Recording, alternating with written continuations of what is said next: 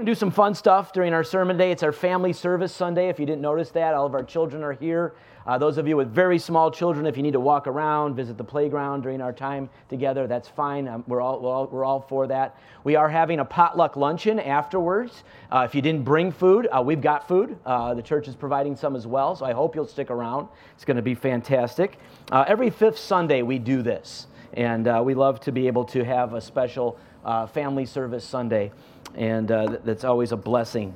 Uh, I want to just start off. I was going to have some students share, but some of them, one of them's in India, and some of them are all around, scattered about. Uh, so I asked them to, uh, to text me some of the things that impacted them through the revolution of love. For those of you who don't know what we're talking about, uh, the teenagers, the week of VBS, they served uh, not only at VBS in the morning, but went out in the afternoons and, and involved with, did some uh, demolition in downtown Long Grove.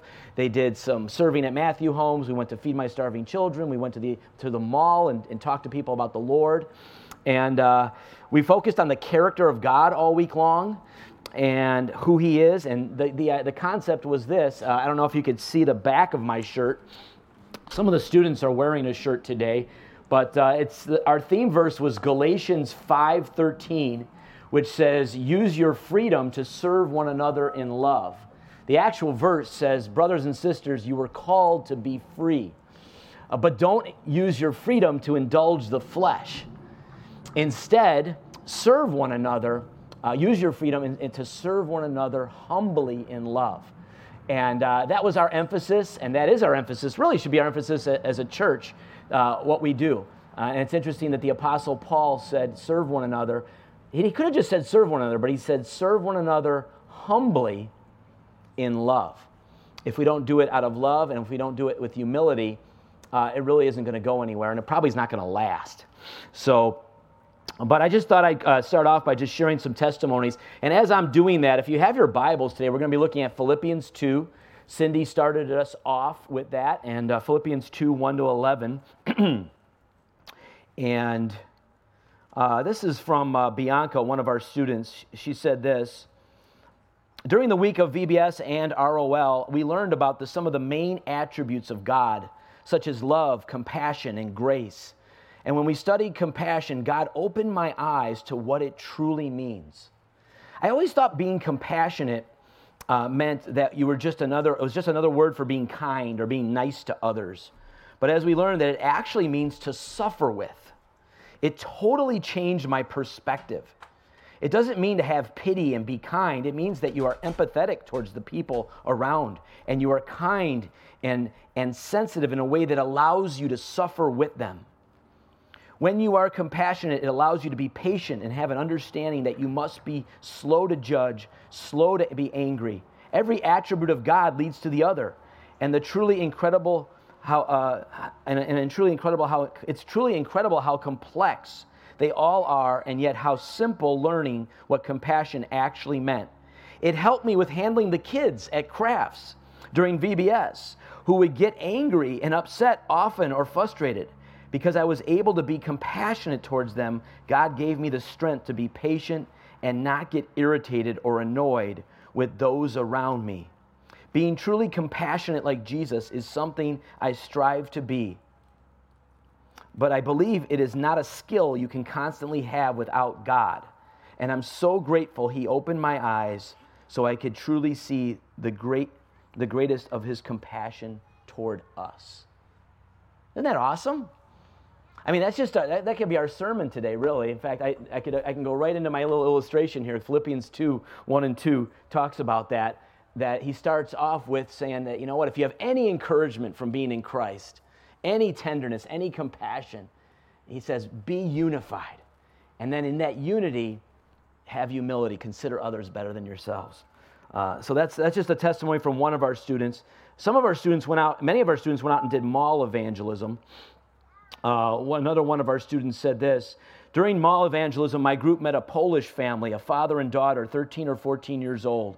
We got to talk to them about the Lord and the gospel a little bit, but they didn't really know about it and they didn't really speak English, so it was a, little bit, it was a little difficult. But one thing that stood out to me during the conversation was how the daughter said she went to a church in Poland and they would condemn and discriminate against people uh, with, with, who had different, uh, d- different beliefs and would push them away rather than live on, love on them and bring them to the Lord. We tried to explain it as a misconception in Poland and probably happens to a lot in a lot more places. I think we have to express our love more to people who are different from us and show them we don't discriminate or try to push them away from the Lord, but actually bring them to the Lord. This student said that they, that they think that God has taught them to share the gospel and the Lord with others more. He taught me to preach the truth to others and to share who He really is. So many people have a misconception about who God is. And uh, one of the things that helps us to overcome that is just by engaging them. Uh, this one comes all the way from India, from our brother Jacob Varghese. He said, So at the mall evangelism, we ran into a lot of different groups of people with a lot of different backgrounds. The vast majority of the people we talked to were Christian or had been in the past.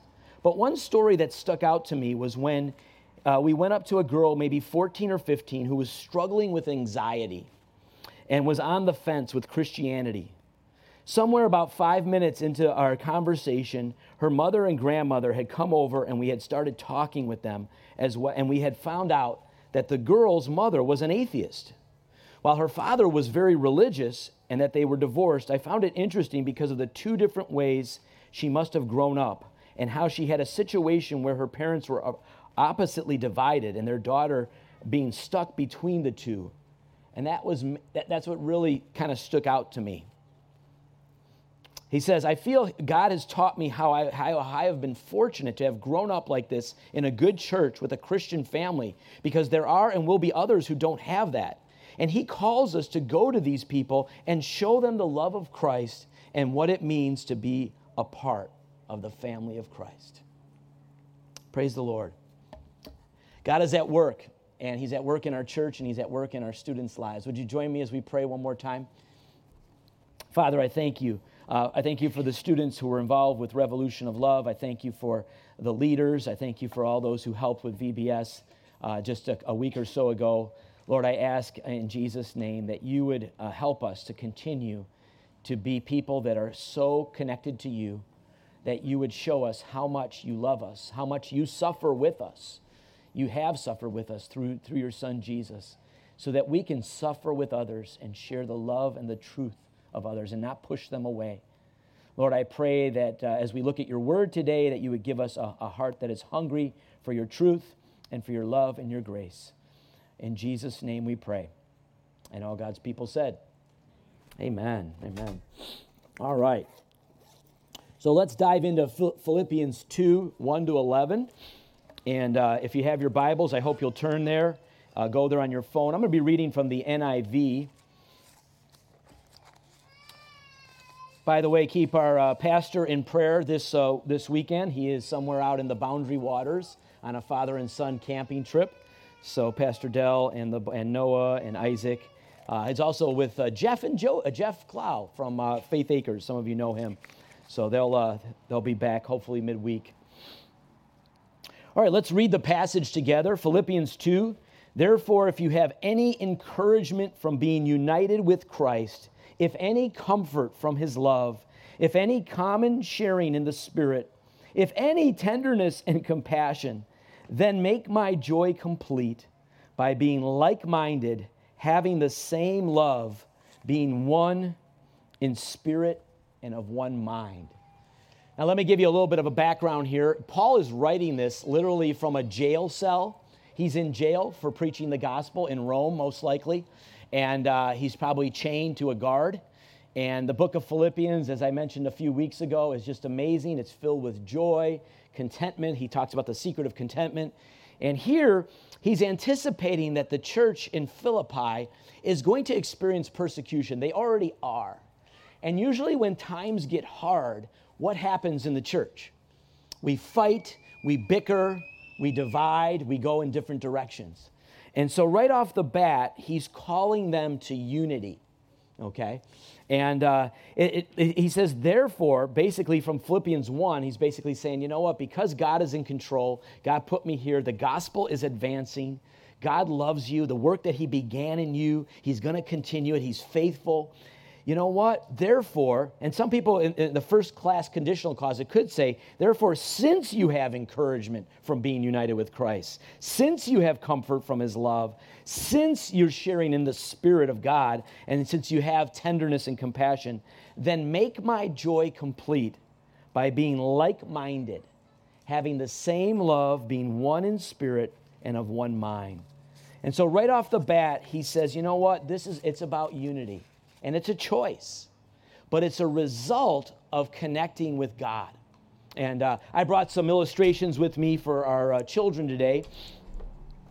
But uh, you know what? Sometimes illustrations are better for all of us here. And uh, some of you see me do this before, but it's, it's helpful, I think, to just see this. Uh, you can't give what you have not received, okay?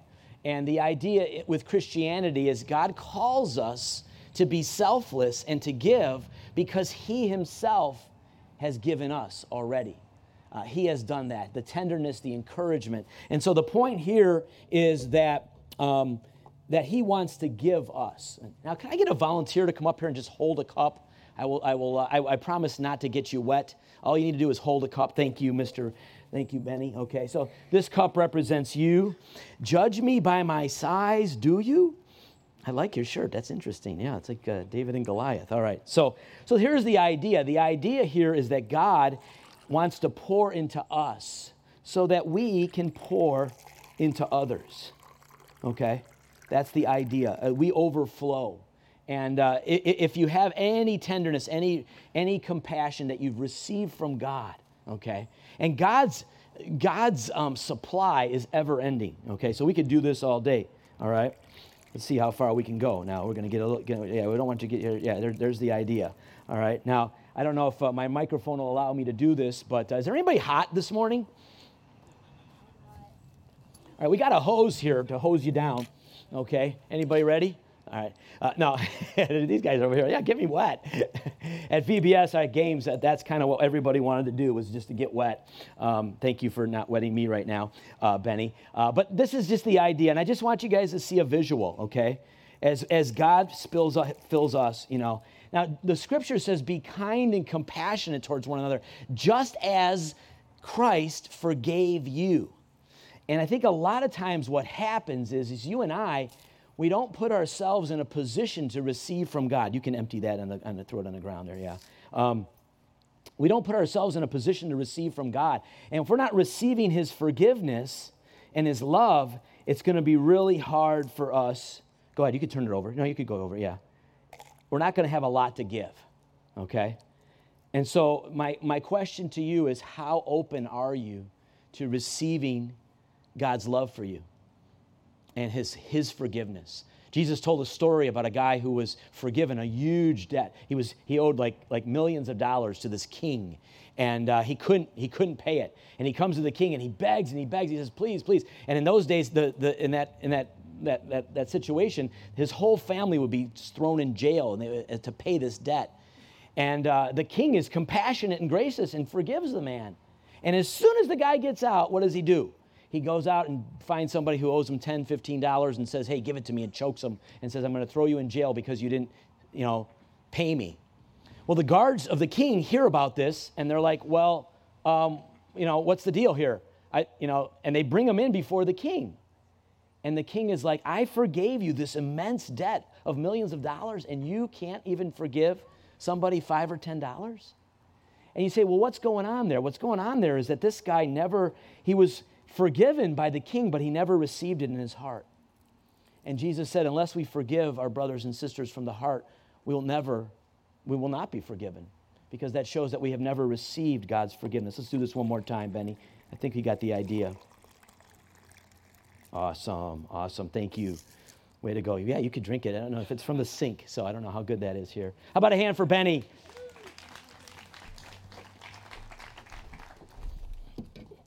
So the practical question is what are you doing to receive God's love and his compassion? What are you doing to put yourself in a position to do that? You know, many times I think what our students were encountering when we were talking to people in the mall, they had been hurt by religion. They had been hurt by others. They were dealing with anxiety, with depression. We, we met people, uh, one person who was, you know, grew up Catholic and was told that the Catholic Church is corrupt and just kind of gave up his whole faith because based on that when he was a teenager. And uh, what happened was there was a closing of the heart to be able to receive God's love, his encouragement from being united with Christ, his comfort, uh, common sharing. So, my encouragement to you today, our first point really is what are you doing to open up your heart to receive God's word?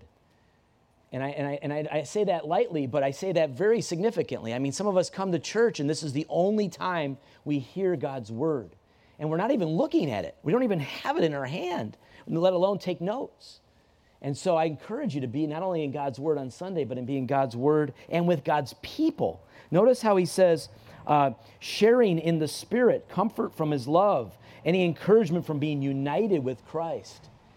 I don't know if I don't know how people can do Christianity without being in a life group where they're you know doing life together with someone else. And I know that's painful. I know it's messy, but if you're not in a life group and you're not regularly you know have people supporting you and encouraging you, you're not going to experience this. And what's going to happen is you're not going to be able to give to others in a supernatural way. This is supernatural, it's not natural, it's counterintuitive. Let's keep going. In verse 3 and verse 4, he says, Do nothing out of selfish ambition or vain conceit. Rather, in humility, value others above yourselves, not looking to your own interests, but each of you to the interests of others. Now, what's going on here? Well, first of all, uh, let me give you a little phrase here, and this kind of kind of summarizes what I just said. In Christ, you can give up all you have because in Christ you have everything you need. Let me say that again. In Christ, you can give up everything you have because in Christ you have everything you need. Now, if you're not experiencing that and believe that and know that, then it's going to be hard to surrender here. And when you say, What are you surrendering? I'm surrendering. When you're humility and you're being selfless, you're not saying other people are better than you. That translation is not accurate. What you are saying is that other people, uh, at times, are, you, you're going to make a choice to make their interests more important than yours. All right? That's kind of what's going on here. Rivalry is competition. We're always angling to make sure our needs are met and that we're getting recognition. Those of you who are married, we're always thinking about how well the other person is doing at meeting our needs and giving us what we think we deserve. That's not healthy, okay? Uh, the word conceit here really is not a great translation. The King James uses a better word, actually, and that word is literally translated vain glory or useless glory. Uh, the idea that we pursued uh, things for our own glory, for our own you know, benefit. Uh, we deserve better things and are always making sure. Uh, you know, Paul says to do nothing out of from either of these mo- motivations, but in humility, count your others more significant than yourselves. I like Rick Warren's quote: "Humility is not thinking less of yourself; it's thinking it's, it's thinking of yourself less." In other words, it's, it's not like, oh, I'm bad, I'm poor, I'm nothing, you know, I'm not worth anything. No, it's saying, no, I am worth something. And because of what God has done in me, you know what? I'm going to put other people first. They're more important. I'm going to put their needs first. Uh, think about what you really deserve and then count others more significant than yourselves. What do you and I deserve? What do you and I deserve? Yeah, the wages of sin is death. No one likes to use the four letter H word, but it's true. We deserve hell. Okay? Write this down. I am unworthy of any of the love my spouse gives to me. Whoa, that's so countercultural, so counterintuitive. You won't hear that on Dr. Phil, okay? Because what we do a lot of times in our relationships, and I'm talking in marriage relationships, but in any relationships, we say, I'm worthy. You need to give me self love. You need to give me love, okay? But the foundation of happiness and love, it's, it, it's, it's not. When you realize how much of your life is grace, you start to think less about what you need and deserve. You start to love your spouse and others with undeserving love. Why? Because that's what Christ did for you and me. He says, Look, let each of you look not only to his own interests, but also to the interests of others. Rather, in humility, value others above yourselves. In humility, I'm going to put other people as value, more valuable. Not looking to your own interests, but each of you to the interests of others. Why? Because of Christ. Okay? This is what Christ has done for us. You guys remember on the last night before he was betrayed what Jesus did? He washed the feet of his disciples. And there's an interesting uh, passage there. If you read it in John 13, it says, knowing that everything had been given to him by the Father and that he was loved, knowing that he had a position of power, he literally went and said, Okay, I'm going to serve and wash the disciples' feet. And he says, I do this for you because this is what I want you to do for others. This is an example that I set. So just stop and think about that. Because I think uh, a lot of times we, we, get, we, we often think that humility is coming out of a place of weakness. You know, it's like, well, I have no other choice but to be humble because I'm poor or because I'm not powerful or because I'm a child, I don't have a lot. But no, if you look at the characteristics of God, and I will say this, one of the attributes of God that we miss is that God is humble. Being humble it, what that looks like is being powerful and saying, No, I'm going to take and use my power to serve others. Out of, I'm going to make a choice to do that. And that's what Jesus, who had the highest place in the universe, voluntarily took the lower place. When you know, you know that when you when you know, you know that in, in him you've been given the highest place as a gift, you won't be afraid to take the lower place. Because you've tasted of eternal love, you won't be so focused on what others are or not giving you. Somebody once said this Christian marriage is recognizing the unmerited favor God has shown to you in Christ and showing that same love and unmerited favor to your spouse. You say, my, my spouse doesn't deserve my service. Of course they don't. That's the point. You didn't deserve it either from Christ. Notice in verse 3, he says, Count or reckon or ha- uh, do nothing. In humility, uh, value others above yourselves. Uh, it means that you see or reckon, you choose to see them that way. Not that they actually are that way, they may not be acting that way, but it's the same word that Paul used when he talked about how Christ sees believers. Christ sees believers as innocent of sin, not because they're innocent of sin, we're all guilty, but because of what he's accomplished for them and credited to them. He says, in the same way that I see you that way, he says, see others that way. Reckon them that way. They are valuable. Serve them. Be humble. Consider their interests more important than your own. You say, well, if I serve them, they'll just take advantage of me. So, in Christ, you're secure enough to do that. Jesus washed Judas's feet. Judas was, he knew Judas was going to betray him. Serving people when they don't deserve it is how Jesus changes us. Totally opposite of how the world thinks. The world says you change through punishment. You did something wrong, kids, you're going to be punished. By the way, the word for discipline is not the same word for punishment. It, discipline is training, okay? The purpose that parents show discipline to their kids is to train them, it's not to punish them. The world says you change through punishment, God says you change through grace. Punishment produces fear and selfishness, grace produces love. Who is God asking you to value among, uh, above yourself this week? It's not easy, you know? It's not easy to live like this. I know it's not. Humility is the key to unity. I came across a great definition of humility from John Newton.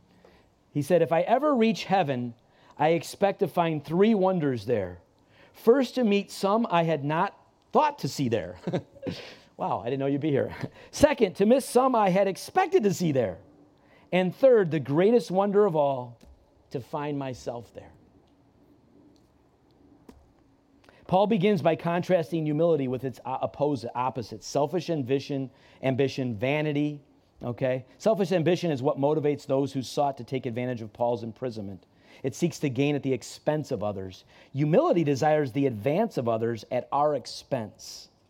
This is the way Paul felt about the, the Philippians. This is the way Timothy felt. If we are truly humble, we're not impressed with ourselves, and we're not desperately seeking to enhance our own standing. Uh, one of the illustrations I came across is a doctor. Uh, a doctor is uh, on lunch break, but he, uh, all of a sudden uh, they, uh, you know, they're working in the emergency room. It may be their lunch hour, but they're on their way out the door to get something to eat at the restaurant, and an ambulance arrives just as, as they're leaving, bringing in a street person who's overdosed on drugs. Indeed, the person might even be a murderer. Yet at that moment, his life is in great peril. Without prompt attention, this man will die. Regardless of his previous sins, without regard for my desire to eat, if I'm the doctor, I give this man my full attention and seek to provide medical assistance to him. At this moment in time, he is more important than my agenda and my hunger. Humility prompts me to serve others, assigning my interests a lower priority than their needs. Okay? Now, sometimes seeking the best interest of others calls for a rebuke. Sometimes it means that I must say no to a request or a demand. There are many who would like to inform us as to what constitutes their best interests, but we must seek the best interest of our children, but they do not necessarily know or appreciate what this should require of us. So, obviously, this involves wisdom and surrender to God. All right, let's where does he ground this? He grounds this in verses 5 through 11. He says, "Okay, well why should I do this? Because that's what Christ did." So let's look at that passage real fast. He says, You should have the same attitude toward one another that Christ Jesus had, who, though he existed in the form of God, did not require, regard equality with God as something to be grasped. But Jesus emptied himself by taking on the form of a slave, by looking like other men, and by sharing in human nature. He humbled himself by becoming obedient to the point of death even death on a cross. As a result, God exalted him and gave him the name that is above every name, so that the name of Jesus, every knee should bow in heaven and on earth and under the earth, and every tongue confess to the glory of God the Father that Jesus Christ is Lord. Now, I could stay here for like an hour and preach on this, and I know this is our family service, so I'm not going to do that. Um, but it's very important. Uh, over the years, people have debated what this means. What does it mean that he emptied himself? Uh, you know, is Jesus God? And every cult, every every religion that seeks to um, come against Christianity usually um, takes the takes the deity of Christ, Jesus being God, and twists it and says he wasn't God.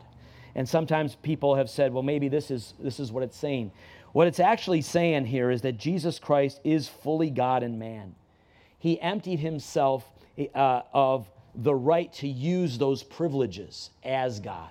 You say, well, how do you know that? Because we know that he had he he was fully God from other scriptures, and he took on fully being fully human. So, undiminished deity took a, to, a, a Jesus Christ is fully God and man. Undiminished deity took on perfect and sinless humanity at the incarnation. We may not be able to fully comprehend this, but it is true. So now it's interesting that you say, well, Tony, who cares? I don't, I am not into all that, you know, like that theology. Well, Paul is saying this if you don't know the theology, then you're not going to be able to live practically. He, he says the call to unity in the church and the call to being humble is based on who Jesus is and what he did. What did he do? He gave up.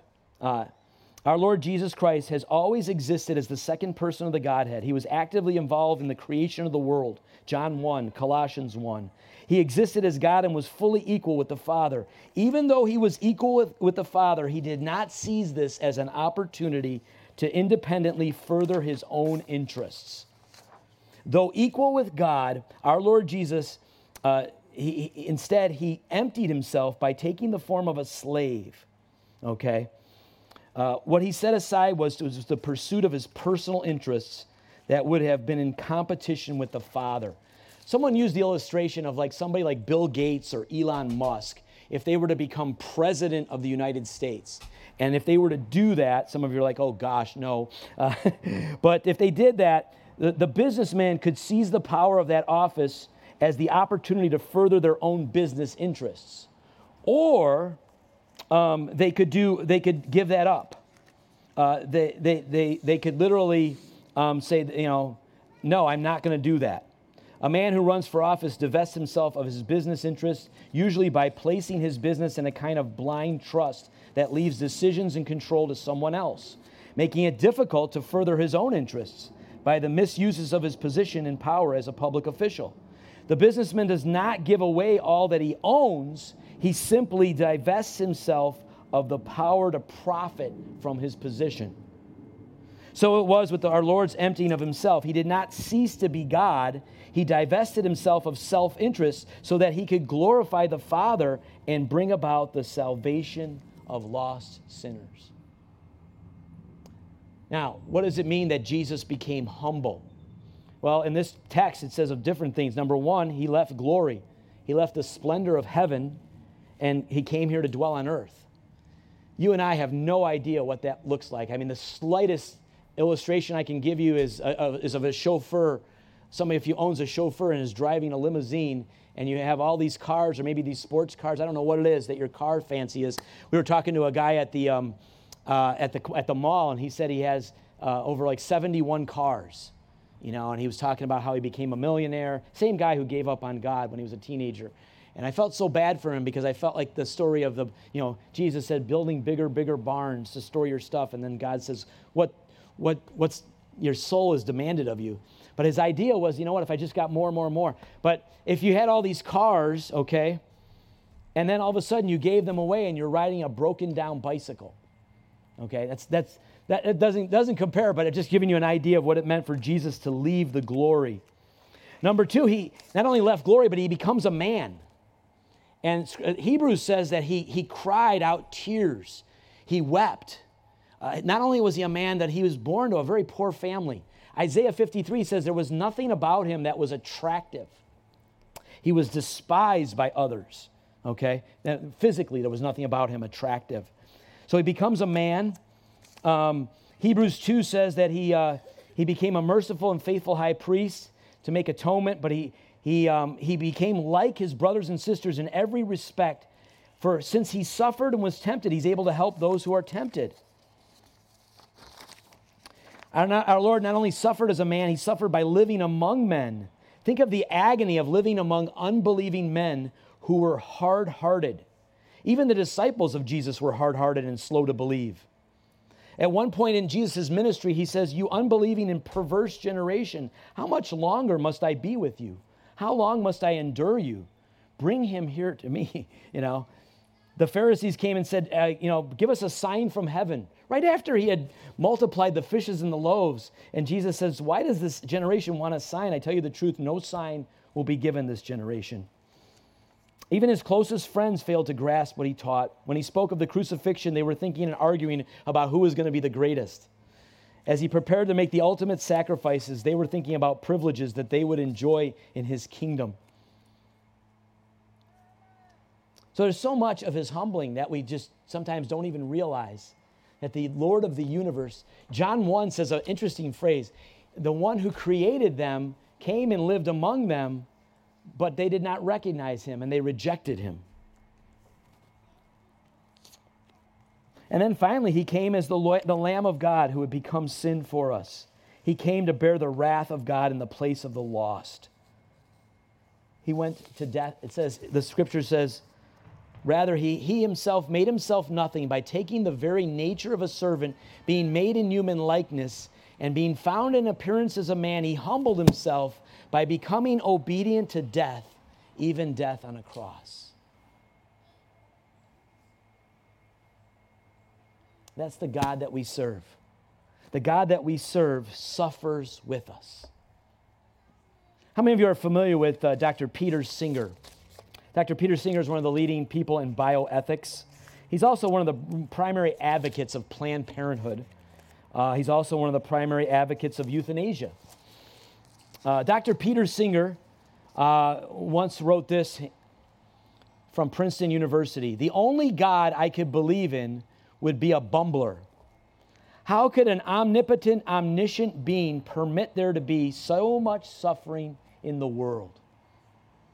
I don't know about you, but I, if you ever interact on social media, I find many people on Twitter really hammer this argument against God. And if you've lived at all and if you've visited anywhere, especially in hurting areas of the world, you know that there is a lot of unjust suffering happening in the world.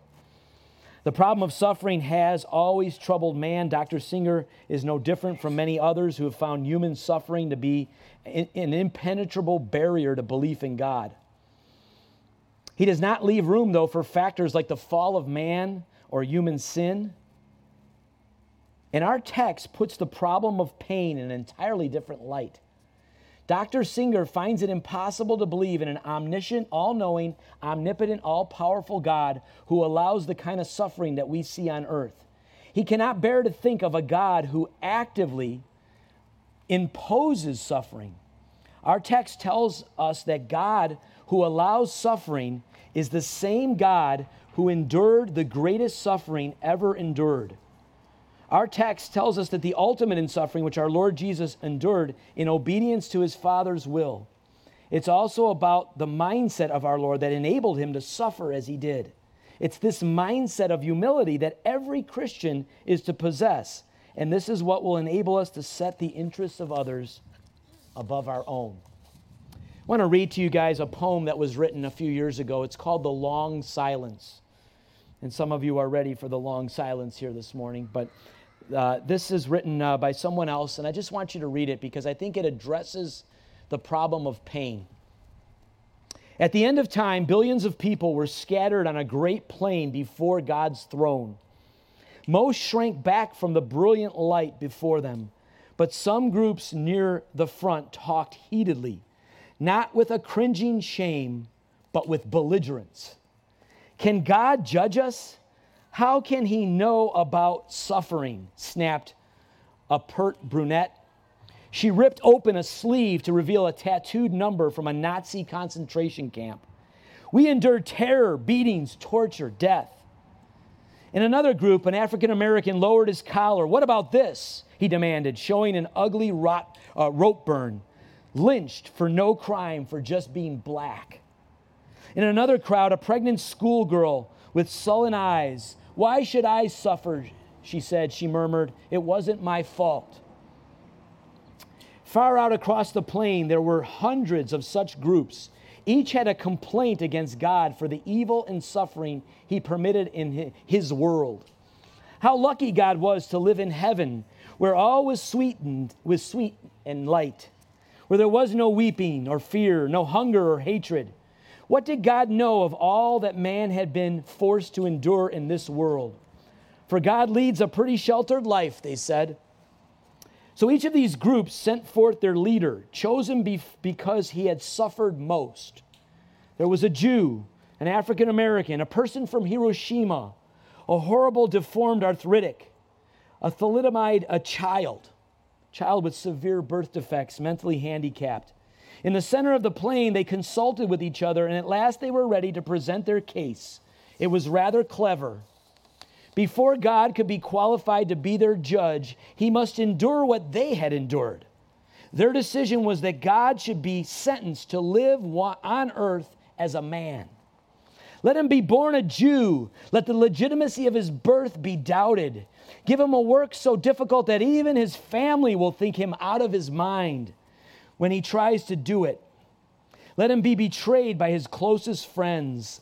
Let him face false charges, be tried by a prejudiced jury, and convicted by a cowardly judge. Let him be tortured.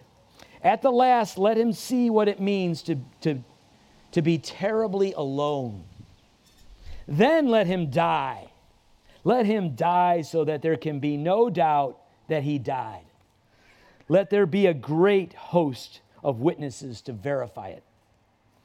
As each leader announced his portion of the sentence, loud murmurs of approval went up from the throng of people assembled. And when the last had finished pronouncing sentence, there was a long silence. No one uttered another word, no one moved, for suddenly all knew that God had already served his sentence.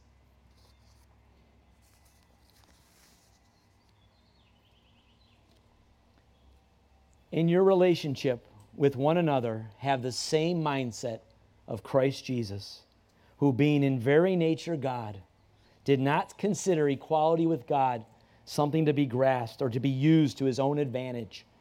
Rather, he made himself nothing by taking the very nature of a servant, being made in human likeness, and being found in appearance as a man. He humbled himself by becoming obedient to death, even death on a cross. The good news is, is that no matter what you've gone through or what you're going through, we serve a God that suffers with us and that has suffered for us. And he says he'll never leave us nor forsake us. I don't know about you, but I want to receive that love. I want to receive that love. I don't want to be hardened towards it a God who knows everything about me and still loves me for who I am. It changes everything. I do a little activity with our students a lot, and I'll, I'll pull it out right now while the worship team is getting ready. Uh, one of the skills I like to ask our students to do or give them is to learn how to ask why. Why am I doing what I'm doing? Because really, that's the most important thing. Jesus said the most important command is to love the Lord your God with all your heart, soul, strength, and mind. And He wants a love relationship with us. But a lot of times we want so desperately to be like other people and to fit in that we sometimes do things for the wrong reason, don't we? Even as adults. So sometimes I'll ask students, you know, why are you doing what you're doing? Why are you, you know, a lot of times for teenagers, there's a lot of temptations to, to get drunk. And uh, you say, well, why, why did you do that? Well, because I want to be cool. Well, why do I want to be cool? Because I want to fit in. Well, why do I want to fit in? Because I, I want to be like other people. Why do I want to be like other people? Because I want to be popular. Why do I want to be popular? I just keep asking why, why, why. What do you really want? Okay. Well, I want, you know, attention. Well, why do I want attention? Ultimately, what do we all want in relationships? We want to be accepted and we want to be loved for who we are. And so, one of the questions I love to ask, and I ask this in public schools, I say, Who knows everything about you and still loves you and accepts you for who you are?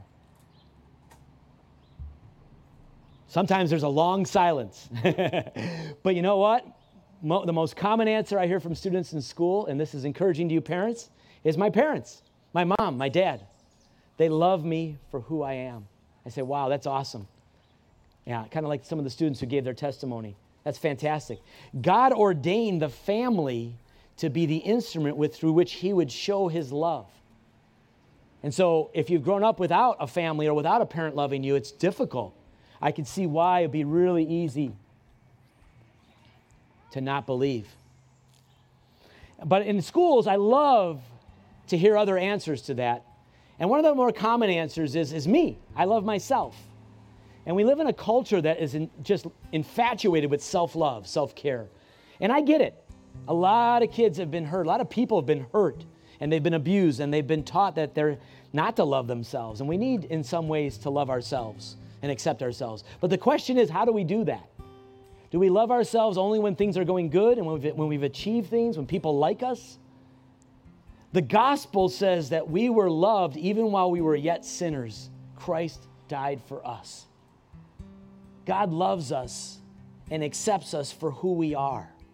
And when we receive that love, not only do we love ourselves, but we love our neighbor as ourself. Jesus never commanded us to love ourselves. He commanded, he, he assumed it. The Apostle Paul in Ephesians 5 said, No one ever uh, uh, you know, destroys their body or hates, hates their body. They nourish it and they cherish it. Love is a choice to protect and provide for someone else before yourself. We naturally love ourselves. And that's why the gospel says, Love your neighbor as yourself. Why? Because I have loved you that way. And I gave my life for you. I don't know where you're at this morning with your relationship with Jesus. I don't know where you're at with serving others and really getting serious about humility and unity.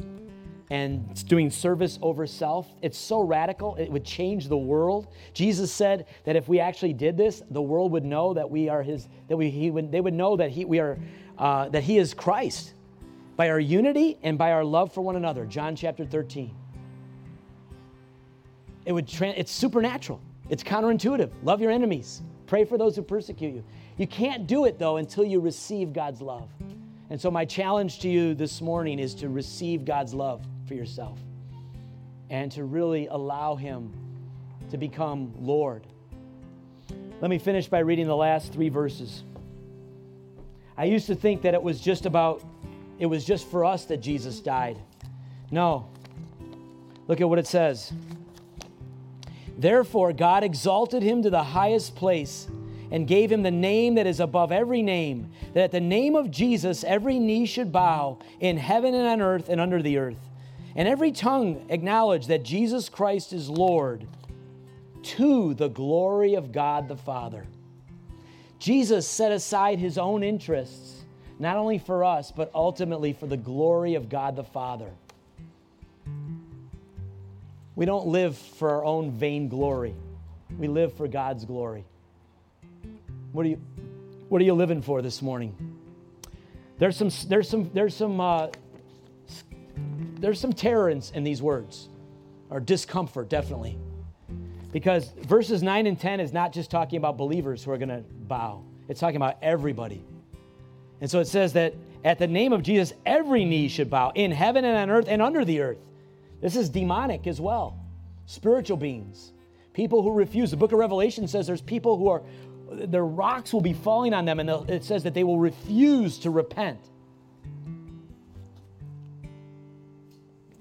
I hope and pray that that is not any of you or our family members. But the whole purpose of all this is to the glory of God the Father. He is worthy of glory. We're going to close by singing a song called I Speak the Name of Jesus. Because at that name, we sang this song at the Challenge Conference in Kansas City with 5,000 students. And it brought me to tears looking out amongst all these students because some of the things that we're going to name, that we're going to speak over them in the name of Jesus are very real anxiety, depression, fear. And so as we sing this song, I pray that you will um, genuinely take the words to heart and know that the power is not in ourselves, the power is in Jesus Christ. Let's pray. Father, I thank you. Thank you for your love. Thank you that you love us and accept us no matter what. And yet, at the same time, Lord, you came and you died and you rose again to show us, Lord, that you are the victory. You have power over death, over sin, over fear, anxiety, depression, whatever it is, God. I pray for my brothers and sisters, Lord, and the children here today. Lord, I ask God that they would know your love through their family, but ultimately through Jesus Christ. Lord, help us to speak the name of Jesus. It's in his name we pray. Amen.